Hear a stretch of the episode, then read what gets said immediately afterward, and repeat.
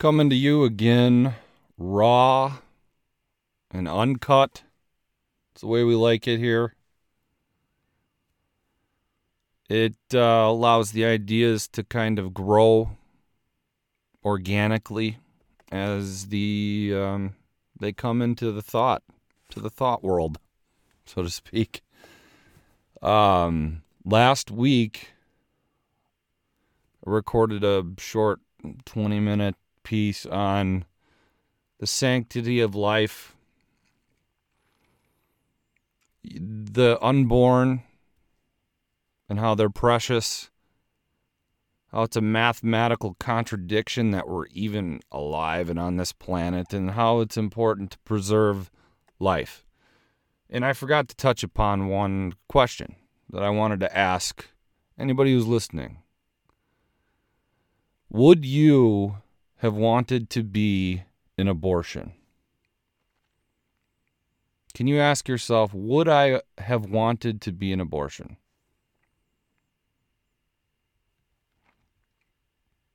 If you answer no,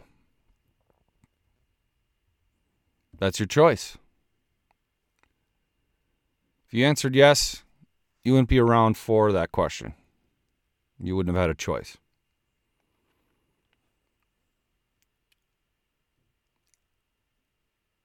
These things are, babies are vital and important to protect. They carry on forward our population. Because of bad choices people have made, the fear that people have doesn't mean they are to be discarded. They are not the ones that need to be the problem to be disposed of up until the final hour and after. And I was watching this documentary on Netflix about an octopus, and this guy had a connection with this octopus. He was studying it. And I could see this heartfelt emotion in him when he was talking about it and when he was recounting his experiences with this particular animal. And it stuck out in my mind of how many hundreds of thousands of eggs are dispersed and only a dozen or so survive. It's just a numbers game at that point. And I mean, you take it to a human level and you've got hundreds of millions of sperm competing for one egg. I mean, it's staggering that can even happen. That out of that, this little thing can travel so far to find this other counterpart to start this chain reaction of life. And that's all I really want to say on that issue this week. I don't want to belabor that issue. I don't want it to become the theme. But a big theme of this thing is the sanctity of human life. And that's where it all begins. I don't know if anybody's watched that movie, The Watchmen. There's this scene in which he's speaking to, Dr. Manhattan is speaking to this woman that he cares about, and it goes on into this long monologue about, from a contradiction, this thing arose and against all odds, and you'll have to watch it for yourself. It's when he removes himself from the planet because he's finally reached a point in which he feels so disconnected he doesn't want anything to do with humanity at that point. So, I guess now I look to change topics. I'm looking at this world through a lens. Locally, around me, it seems to be that people have a sense of camaraderie, people have a sense of good nature, goodwill, no matter what divisions you may have within your thinking, within your ideologies, within any aspect of life, that when it comes down to life or death, they're there for you. They're there to support you. What I'm seeing as I've hopped on the Twitterverse and been looking around a little bit and just reading these headlines and some of these articles, and, you know, as everybody knows, Donald Trump is a very polarizing figure. But what I've seen arise out of this, as he's been diagnosed with COVID-19, is that he is being attacked by people. They're hoping he dies. They're wishing he dies. Imagine, one of the quotes was, imagine never having to think about Donald Trump again.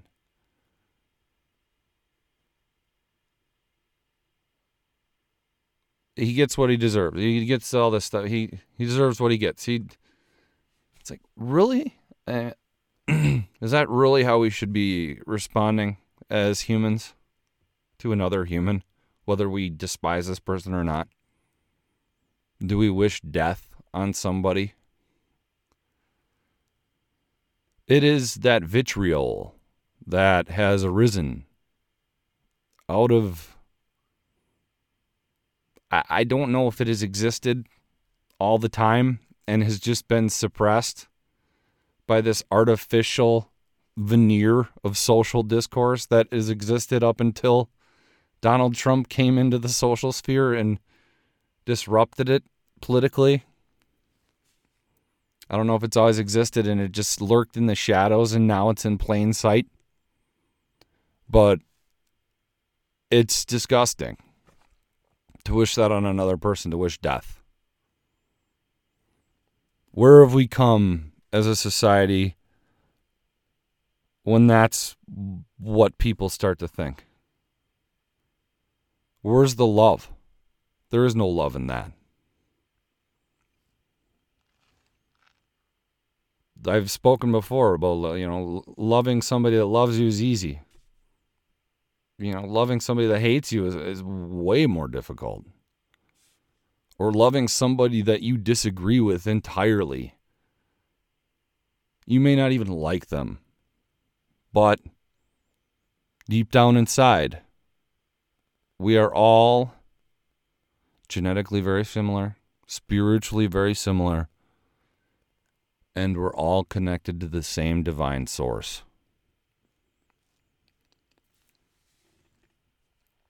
It seems so simple to state, but it all boils down to the golden rule. Treat others as you would like to be treated. Now, I assume there are outliers here. If you had some type of masochist or whatever, I mean, there's an outlier in everything. But as a general rule, the golden rule applies. We're all growing from the same substrate. We're all created in the same temporal existence. We're all thriving and diving into the same energetic force, the substrate of God. It's like a mushroom in a way. It's like you've got this mycelium body that grows underground. It's much larger than anything you'll visually see. But then up from that comes a fruiting body, and another one, and another one, and another one. But they're all connected to the same source. And that's what we have to remember. We're all connected to the same source. We're a tree. We're leaves on a tree. We're branches, whatever you want to think of it as. And if we're going to have such poison in our minds towards another group or another person, it poisons the whole tree. One bad apple would spoil a whole bunch, as the saying goes.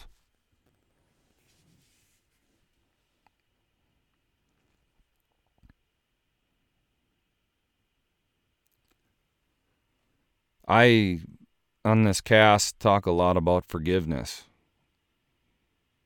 Letting it go, forgiving, to be calm when it's hard to be calm. Not perfect, I know that. But there is an idea, what I'm not trying to convey is that you can't or shouldn't be angry. There's a concept of righteous anger. anger at our fellow humans for what they're doing, for who they're hurting, for tarnishing the human aspect. And that's okay.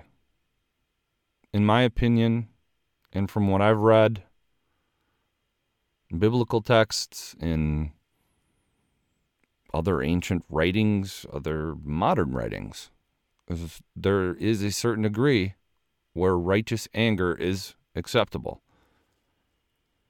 And there are a few things that cause righteous anger in me. Wishing death on somebody, not protecting the infirmed, not protecting the helpless, the indifference of good men makes me angry, righteously angry, I believe. And it used to be this idea of this fabric of society. And a fabric, if you think about it, it appears to be one unit, but actually it's a fabric made up of many fibers and many strings and threads woven together. There's a commonality into it, in this whole thing.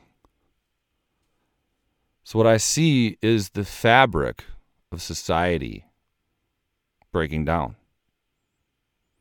There used to be a common code, a common sense code. Be good to your neighbor. Now people don't even know their neighbors. You know, it's become more about the individual code, the individual's belief. And that's something that's been stripped away. I don't know if it's been through the education system or the degradation of morality, parental, parental failures. I don't know where it's stemming from, but we'll dive into that eventually, I'm sure. But it comes back to a common code, and, you know, nowadays it's like nationalism is a bad thing, but from some people's point of view, but it's a perverted point of view to think that nationalism is a bad thing. To have some national pride is good. To have a set of national interests is good. To have a national culture is good. I like when people come into this country. I like when people bring new flavors into this country.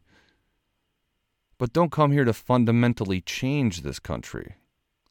You know, it's good to have a sense of a national fiber at the center of things where people adapt to that. It's as if it's a plugging into the country as opposed to the country plugging into you. That's the difference. You plug into this substrate, this country, and that is how it works. You adapt. People have left the place that they left from for a reason. Not to bring it here, but to escape it or to explore a new and wonderful thing. So having a national interest is awesome.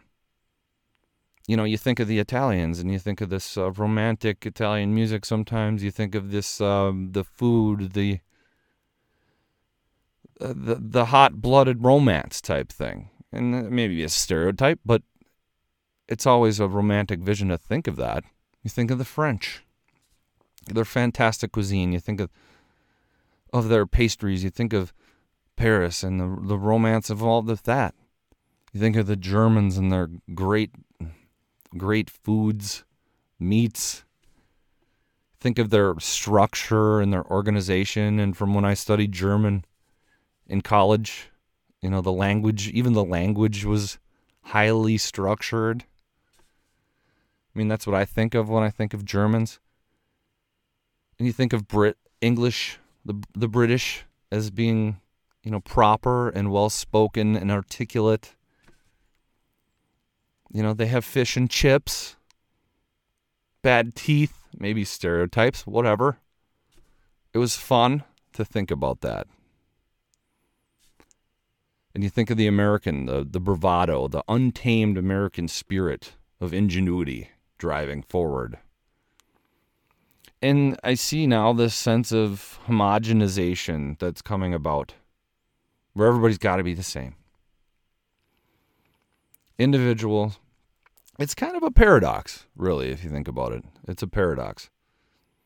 There's so much stress on the individual rights and feelings, and but yet there's a diminish the national sense that holds it all together.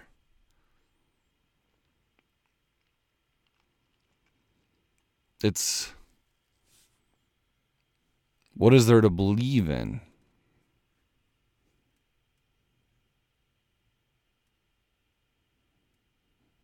There's a bunch of individual codes of conduct.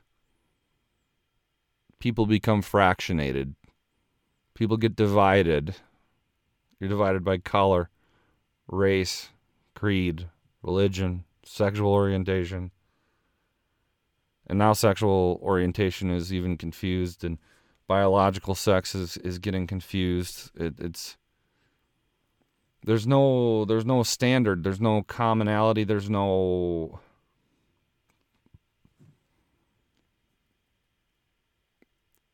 sense of unity.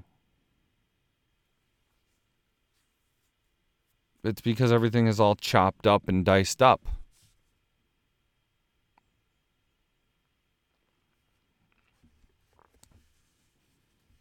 And that's where I think my thought of the sense of the common. There used to be a sense of common.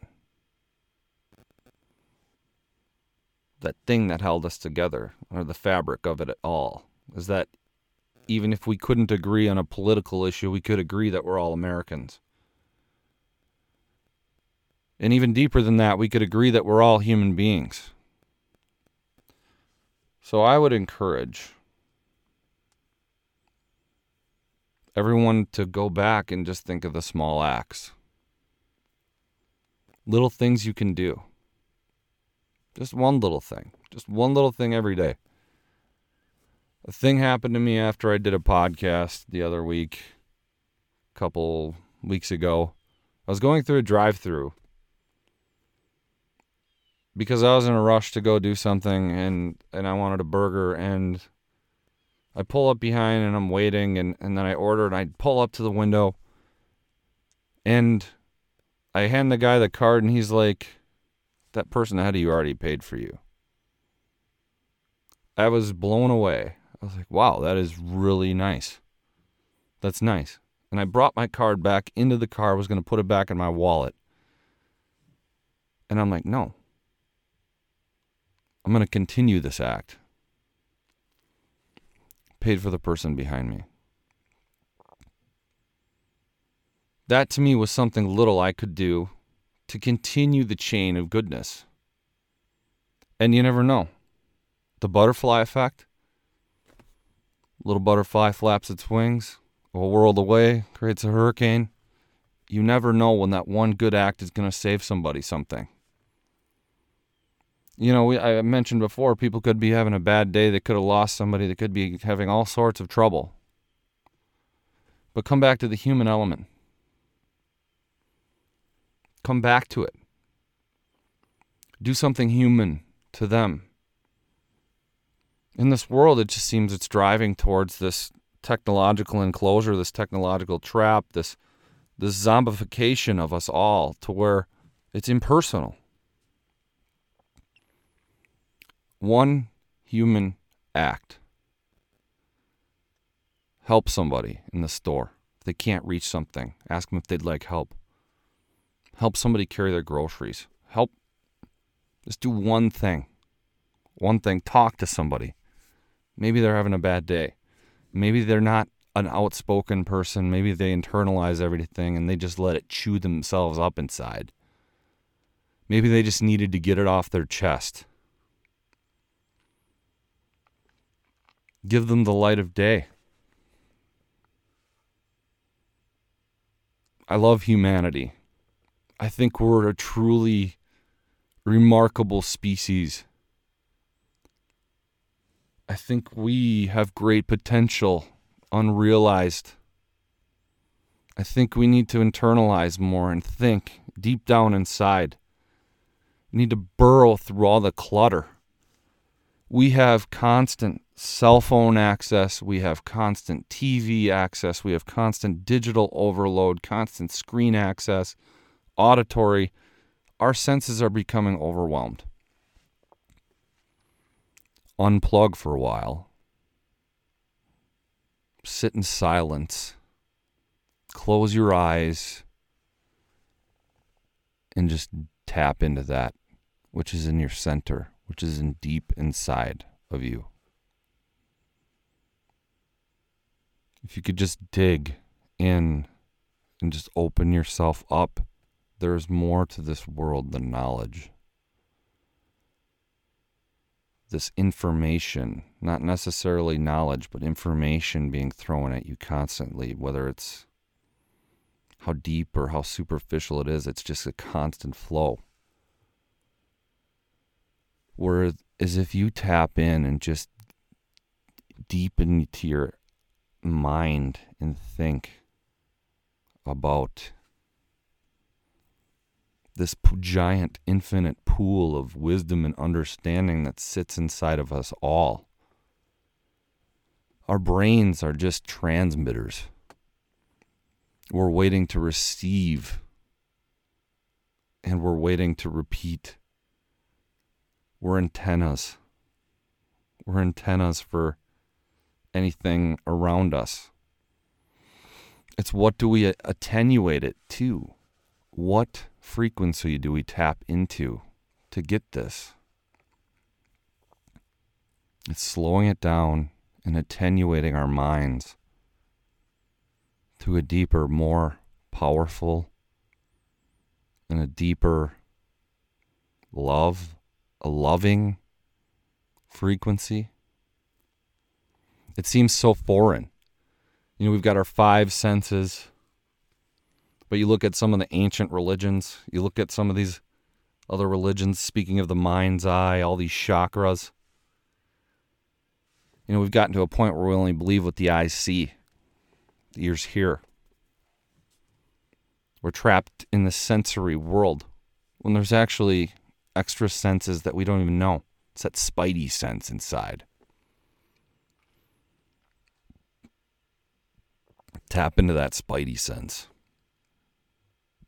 Listen on a level you've never listened before. Wait for the world to speak. Wait for God to speak. It's not going to. To me, it's a very personal thing. And I think it's personal for everybody, their relationship with God and the divine and the ultimate creator. You know, I don't think it's, for me, it's not, I hear a voice in my head and it's God speaking to me directly as if it's a voice. It's speaking to me in such a fashion that there's a little pearl of information there. Pearl of information there. Some time goes by, another pearl of information, little piece of information. And then all of a sudden, bam, a realization. It's kind of like, I don't know if you've ever read the book Flatland. We may have discussed this already, but the book Flatland, there's a sphere. You've got this little, let me start over. You've got this two-dimensional creature that can only look around. It can't look up or down, but only around in 360 degrees on a plane. And that's it. An infinitely thin little line, basically, he can see around and around. From his perspective, that's a very limited world that it lives in. This little creature on Flatland. And so if you had a three-dimensional sphere that came down and started to pass through 2D land, what that little creature would see on Flatland, they would see a dot, when the sphere first makes contact with that plane, a line that keeps getting longer as the sphere is passing through, and it gets to a point where it's the longest, which is the hemisphere, the point at which you have a hemisphere, and then it gets shorter and shorter until it becomes a dot.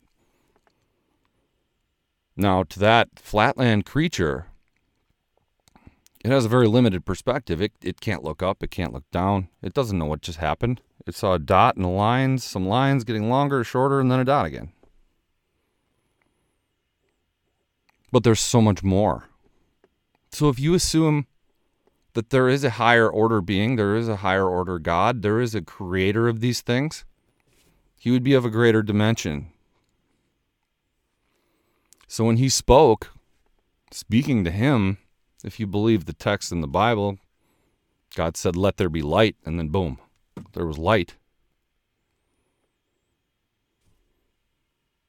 If you could imagine that I don't know how you say it, God speaks on that level, it's like Flatland. You can't get the whole story at one time. Our minds would explode. So it's tuning in, attenuating your mind to the divine to pick up those subtle hints. And throughout the day, most of the time, that's what it is, subtle hints. But every now and then, it will slam a person with emotion, a realization. The hair will stand up on the back of your neck. You may become overcome with emotion. You may cry. It may bring you to your knees. You may feel sadness. You may feel absolute delight. But there is something communicating, and it's up to us to accept it and to tap into it and to listen. To bring us back to humanity, to bring us back to a caring, loving, empathetic culture, to have empathy. Coming back to the Donald Trump thing, whether you disagree or not, put down the pride, put down the anger, put down the ego. And pray for the man. Hope for the man. To wish death, to house those feelings of such hatred and anger inside of you, inside of a person, all it does is serve to poison that person, poison the person that it's directed to, and poison everybody around that person that's wishing it. It's self-destructive. It's what the enemy wants. The enemy is jealous. Satan, whatever you want to call it, jealous. That we were created in the image of God, and we were loved so much by God that we were given free will. So don't let that malevolent thought process separate you from God. I fought with that this week, being angry with people. I fought hard. I had moments where I got angry. I almost erupted in anger, but I had to beat it down. You have to realize that there are other things going on in somebody's life. And the person I was angry with had a lot going on this month. Deaths. Past deaths. Anniversaries of death. Anniversaries of divorces. I'm not going to get into specifics because this person values privacy, but let's just say these were the worst kind of deaths. The deaths that aren't naturally supposed to happen. You're supposed to watch as your parents die. You're never supposed to watch the other way around.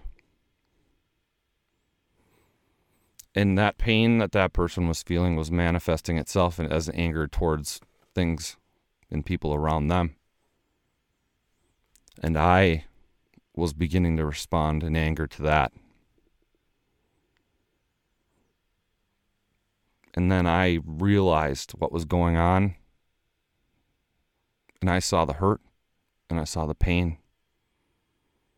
I saw the human. And I corrected my action. I corrected my direction. And I came to a point of empathy and love and understanding. It's never too late to change your path. And just because you were wrong at one time doesn't mean you're wrong forever. Because there's forgiveness. People will be like, well, he did that back then. Yeah, he maybe did. So-and-so did that back then. Yeah, they maybe did. Are they doing that now?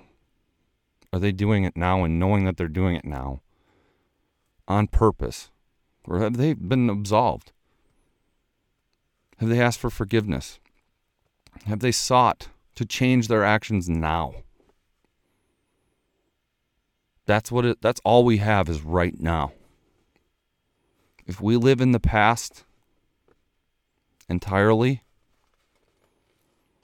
all we'll have are things to hold on to. And with those things come resentment, but also happiness. I'm not saying to discard the past, but we need to stop judging people on their past. Move forward. Accept. Forgive. Bring a new take on it. Look to the future a little bit. But what we really, truly have at the crux of this issue is right now. We have right now. The past is a memory. The past is a quantum mechanical state, however you want to look at it. The future isn't guaranteed. The future isn't certain. What we have is right now. Make it your best effort. Make it my best effort to not leave angry. Don't go to bed angry. Don't live with hate in your heart. Show the children in this world that there is love. Show the people in this world that there's love still exists. I thank you for listening.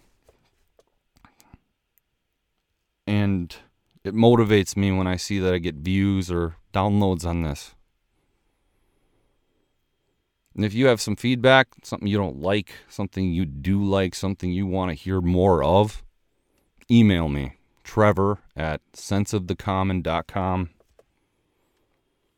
Reach out to me on Twitter, senseofthe1. I don't have Facebook, like I said. Go to the website if you want, senseofthecommon.com. And we'll have a chat. I'm not perfect, but I do have some ideas, and I hope you listen to them, and I hope you give me some feedback. But above all we have is now. Bring a little love into this world. Bring some compassion. Bring an act of kindness. One single act of kindness can go so far. You have no idea the chain reaction it can cause. You do something for that one person, they may go tell 15 people it happened. And I'm not saying to go out there and just seek glory in this, because that's the wrong attitude. Give in secret, really. Give in silence. Don't give just so you can boast. Give to give. Give to change. Give to love. And watch it change somebody's life. They go tell 10 people that this amazing thing happened to them today. And it may seem so little to you, but you just spread that to 10 people. And and these moods may change. And all of a sudden you've got a big group of people interacting with people that are in better moods, or more empathetic, or more loving. It's remarkable when you think about it. One small act is all it takes. Right now is what we have. And the moment you spot a chance, do it. Tomorrow isn't necessarily going to come. Oh, I'll do it tomorrow. No. Right now. That's all we have. Thank you.